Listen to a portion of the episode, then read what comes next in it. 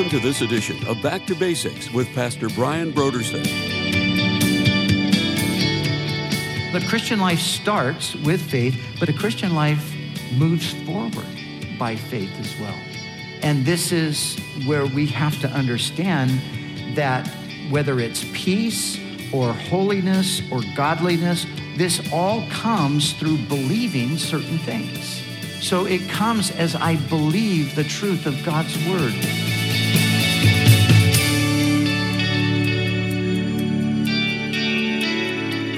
Today on Back to Basics, Pastor Brian continues his study in the book of Acts. Join us as Pastor Brian begins his teaching on Acts, chapter 27, verses 23 through 25, in a message titled The Gospel and the Life of Faith.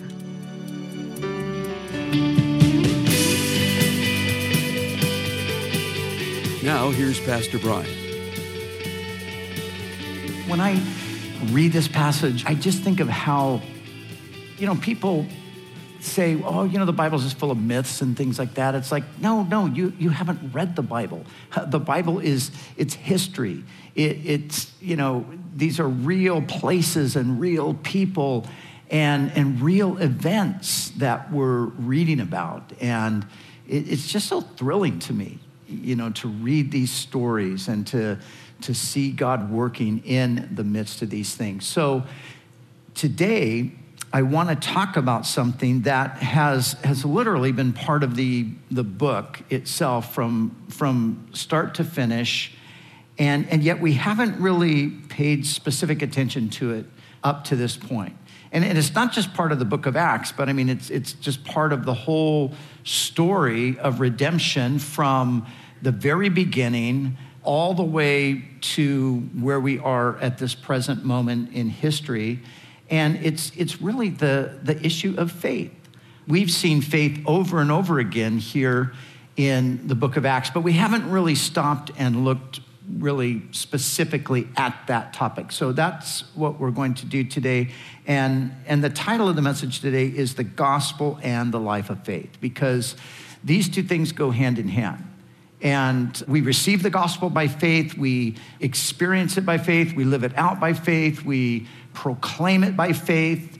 And, you know, faith is just that massive component that is, it's essential to our lives as believers. And so we're going to be focusing on that today. But as we've talked about the gospel and how the gospel advances, we've seen that on the one hand, God is the one who is advancing the gospel through the power of the Holy Spirit. So there's no question that, you know, in the biblical record and the long history of the church, as the gospel moves forward, God is the one who is, you know, driving that. He, he's moving it forward. But we can't overlook the fact that God uses people.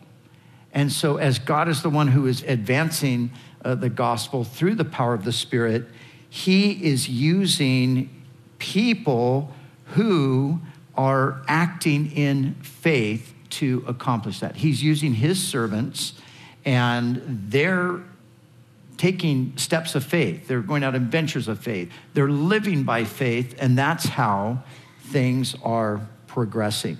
Now, just a quick overview to just look for a minute at Acts. As I said, we've never really focused on this particular aspect that we see all through the book, but let me just walk you through the book really quickly, not every example, but a number of examples of where we see faith being exercised. And I'll start with the healing of the lame man. It's recorded for us in the third chapter. Don't bother turning there or anything. We'll go really quickly, but it's recorded there where Peter and John, they're going to the temple at the hour of prayer. There's a man who is lame. He's been in that condition for 38 years.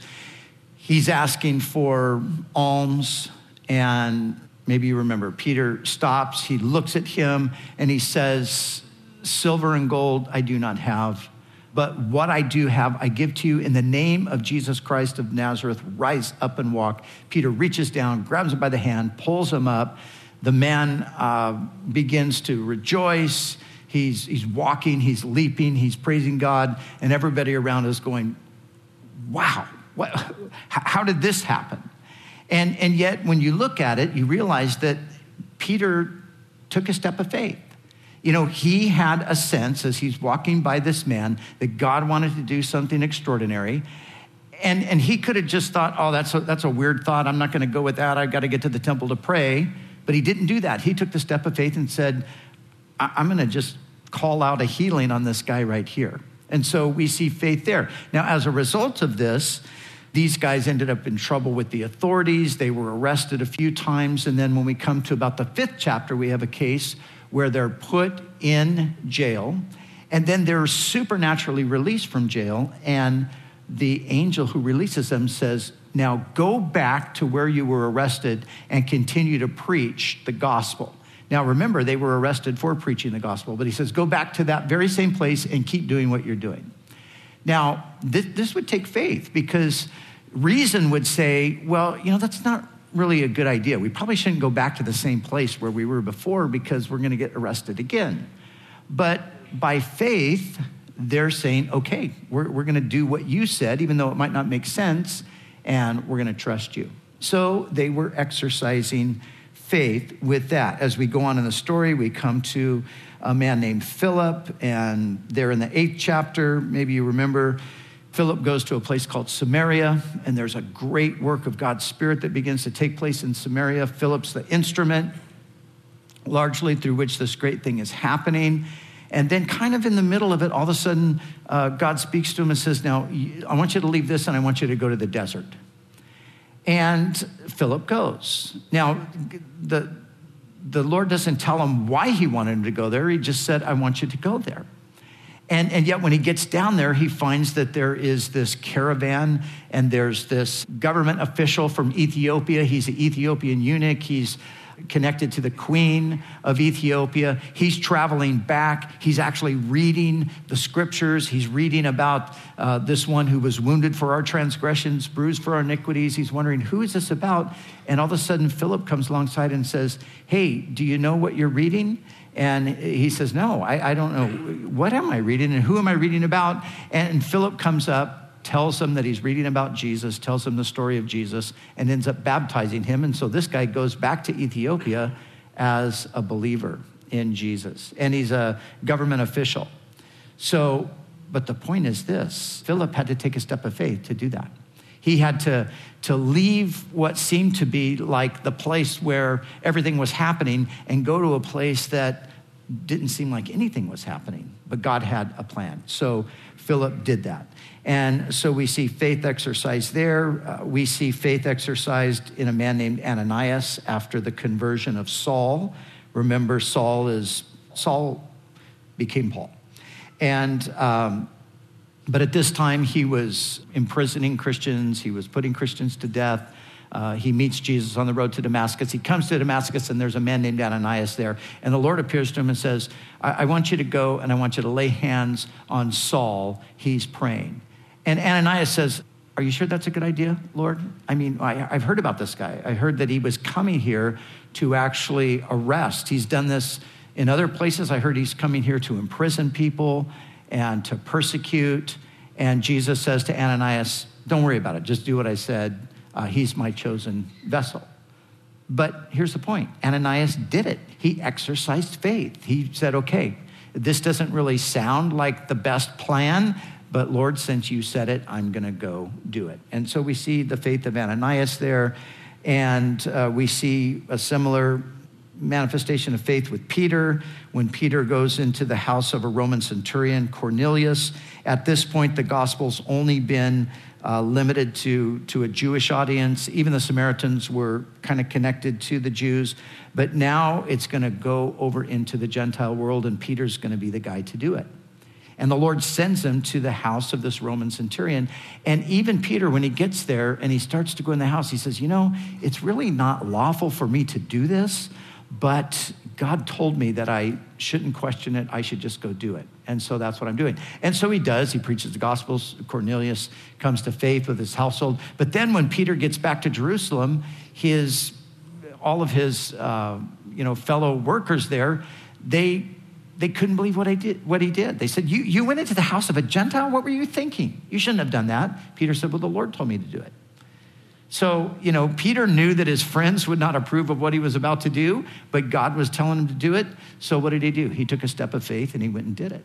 And the blessing ensued from that. And then, as the story goes on, we see Paul and Barnabas. They were sent out from Antioch on their missionary journeys. The Spirit spoke as they were gathered together praying. The Spirit said, Separate to me Barnabas and Saul for the work that I have for them. You know, how would, think about yourself. So you're in a prayer meeting, and all of a sudden somebody next to you says, uh, You know, the Lord wants to separate you know, a couple of names here and wants to send you out. Now, you have to either say, wow, I think God's speaking and I want to go do that. Or say, this person next to me is kind of crazy and I would never do that. well, if you did the latter, then you would be missing out on the faith opportunity and not exercising faith. So they had to have faith to go do that. Paul goes out. We've been through all of these different stories. There's a certain point where he has a dream that there's a man in Macedonia that's saying, Come over here and help us. At this point, Macedonia is in Greece, so it would be on what we know today as the European continent. And at this point, the gospel hasn't gone that far, but Paul has this dream. And so he shares it with his friends. And again, this is one of those things. It's a mysterious thing. We don't know anybody there. What are we going to do? Well, we're going to go. And what happens? They go and they end up uh, meeting some people, and a church gets established in Philippi, and then Thessalonica, and Athens, and all, all of these different places. But it all happened by faith. And then one more example with Paul in Corinth. He comes to Corinth. Uh, he's been persecuted in Philippi, in Thessalonica, in uh, Berea, and he has a little bit of reprieve in Athens, but then he comes to Corinth, and Paul is, he's sort of just like, you know, I don't want to get persecuted again. I don't want to get beaten. I don't want to get stoned. I don't want to get put in jail again. And the Lord said, the Lord appears to him and says, Keep speaking. Don't, don't be afraid. I've got many people in this city. And Paul does that very thing by faith. He just says, Okay, Lord, I'm going to trust you. And he does it. And this great church is established there in Corinth. What's my point? My point is all of this stuff was done by faith. And then Paul, in writing to the Corinthians later, writing back to them, he describes his own experience. And I want you to think about the description of his experience and I want you to think about this in the context of faith. This is what he says. He says, I have been constantly on the move. I have been in danger from rivers, in danger from bandits, in danger from my fellow Jews, in danger from the Gentiles, in danger in the city, in danger in the country, in danger at sea, in danger from false believers. I have labored and toiled and have often gone without sleep. I have known hunger and thirst and have often gone without food. I have been cold and naked and on and on. And why would anybody do that? And, and how would you do that? When you look at the situation and you think, man, this is dangerous. You know, th- this, is, this is perilous, actually. And he describes all of these different perils. In the earlier portion of this passage, he talks about his own suffering, that you know, we have this, this record here. We didn't go all the way with the story. We'll pick that up later. But, um, you know, he's shipwrecked. That's where they end up in the story here. They end up shipwrecked. And, uh, but he, he says that he was shipwrecked not just this one time, but he was shipwrecked another time that we have no record of. Paul just mentions it. And there he mentions all of these different difficulties and challenges that he faced. And again, the question is, how do you do this? And the answer is, you do it by faith. You see, Paul believed, as he stated there in the 25th verse, he said, For I believe God that it will be just as it was told me. And that's the way the gospel goes forward. Because you see, the gospel is always going to be met with opposition, and it can only be advanced by faith, and that's true in our lives personally. It's true in the life of the local congregation. It's true in the bigger picture of the, the universal body of Christ. And so it's here in this story that we see the beautiful picture of Paul is putting into words that sentence that I just read. He's putting into words the faith that brought him to where he was and that would carry him all the way to the end. I believe God. That, that, was, that was it. That's how Paul did what he did. And that's how we will do what we will do for the glory of God. And so I want us to look at three things in regard to this. I want us to look at faith in, for our own personal progress. I want us to look at faith for the, the welfare, the benefit, the blessing, and the um, progress of the church. And then I want us to look at the, the bigger, bigger picture of faith for the kingdom. So, beginning with personally, did you know, do you realize that in order to progress as a Christian, you, you, you do that by faith? That's, that's how you do it. You believe God, you believe what God said about things. Now, of course, we become Christians through faith, right? Unless you believe that Jesus Christ died for your sin, rose again from the dead, and is the Savior of the world, um, you're outside of the blessing, the plan, the purpose, the family of God. How do you get into God's family? You get into it by believing that. That's faith. So the Christian life starts with faith, but it doesn't just start with faith. The Christian life moves forward by faith as well.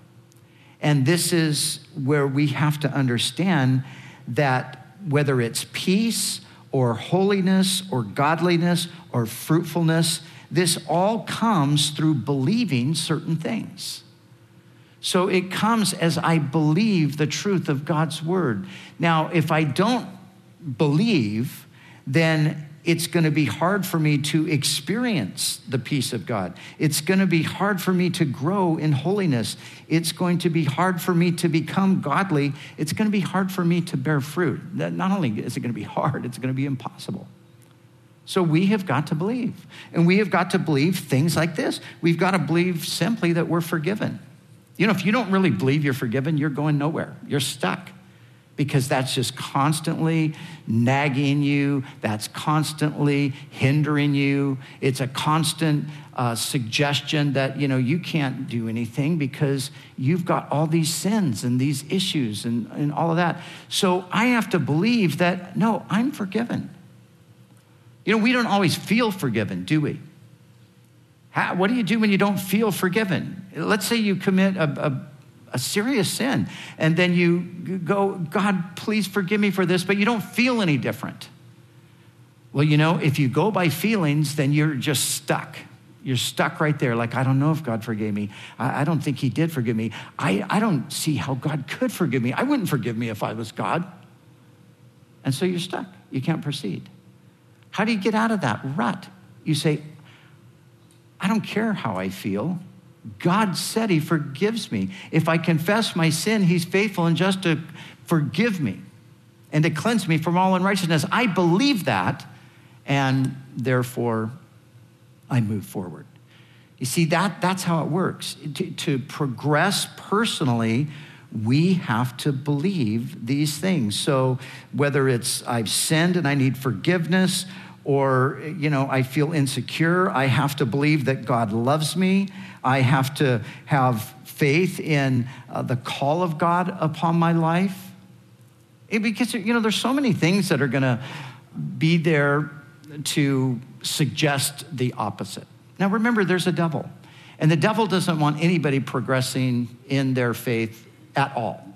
It, you know, if you get saved, that's a, you know, for the devil, that is like a, doggone it, you know, how did Joey let that one get away? You know, man, and you know, he'd just go to his demons. Look, you know, you you messed that one up, but here's what I want you to do. Don't let them grow.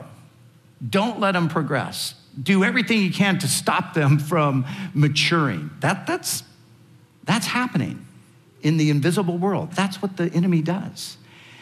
And so, how do we get beyond that? How do we push back against that? How do we not get defeated by those efforts of the devil?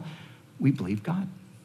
No, no, I, I believe I've forgiven. I, I believe I'm loved. I don't feel lovable, but you know what? I believe God loves me because He said He loves me. And called, I don't know, how could God use me? I mean, why would God call me? I, I feel so unworthy. I feel so unable. But guess what? I believe God. And God, as much as it doesn't make sense to me, I just believe that it's true. And that's how we uh, overthrow those efforts uh, of the enemy to stop us. And again, um, you know, I'm part of God's family. I, I believe that. Even though I might feel unworthy to be part of God's family, God said I'm part of his family. So you see, this is how we progress. We progress personally by faith. But then we are not just individual Christians, but we are a family. We are a body. And we are part of a local church.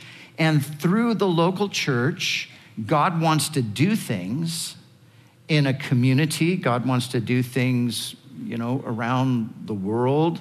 Uh, it's, it's amazing how God will use a church. And it doesn't even have to be a, a huge church, you know, a rich church. God will use a congregation of people, He will use a local congregation to literally have an impact on a place that most people in the congregation don't even know where it is. They don't really know much about the people, but somebody gets a vision for it. Somebody says, let's pray for this and let's support this and let's see if we can go on a mission trip here. And, you know, God will use that church. God wants to work through his church collectively as well as our lives personally. And so for a church, there's, there's a place where a church has to exercise faith. We have to exercise faith uh, collectively. We have to step out. You know, there's a lot of pressure in society today to, you know, the church is okay as long as you guys just stay in your own zone. You know, you just stay over there. Don't come over here. This is our turf. We don't want you in this. But, you know, God says, no, I want you to go over there. So as a church, you have to say, and this, of course, the church leadership have to have the vision and, you know, lead by faith. Like, hey, we're going to step out and we're going to go do something in this place. You know, I could tell you stories of things that are being done right now where people say, no, you can't do that. Mm-mm, that can't be done. No way. No, it's, it's not allowed. But guess what? God, God's doing it. When God gives permission, you can go anywhere God gives permission for you to go. Now, other people might say, no, no, you can't go. A government might say, no, you can't go. But if God says, no, I want you to step out, then by faith, we need to step out. So if it's stepping out, if it's sacrifice, sometimes we sacrifice as a church. We say, you know what? Man, we got to give more. We, we, we believe that God wants to do something in this place, and this is what it's going to take to get it done. So, as members of a congregation, we're going to band together and say, you know what? We're going to sacrifice something.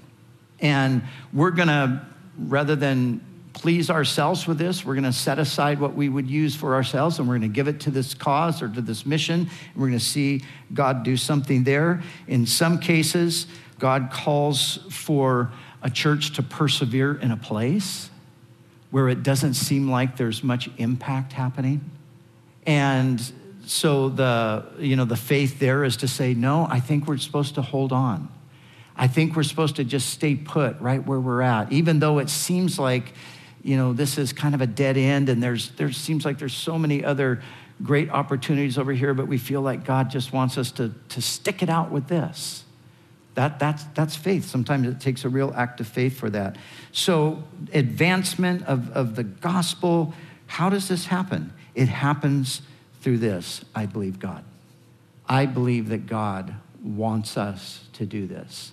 And, and again, you know, there's so many wonderful stories of how uh, you know people have just stepped out. Churches you know have stepped into things that just seemed impossible. But god said you know just trust me. And and they've said okay lord it doesn't make sense. I don't know how it's going to happen but you know people step out and and god is faithful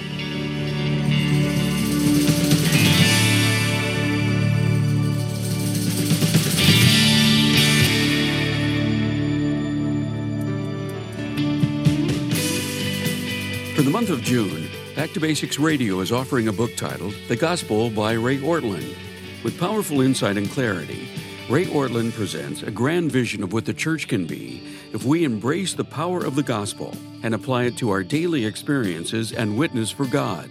The book The Gospel by Ray Ortlund is our gift to say thank you for your donation to Back to Basics. So we encourage you to call us right now at 1 800 733 6443 or visit us online at backtobasicsradio.com. We'd also like to remind you that all of our other resources are waiting for you at backtobasicsradio.com or by calling our request line at 1 800 733 6443. That's 1 800 733 6443. Our desire is to encourage you in your daily walk with God.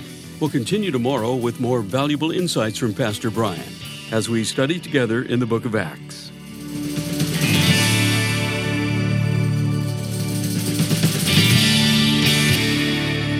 Back to Basics is the preaching and teaching ministry of Calvary Chapel, Costa Mesa, California.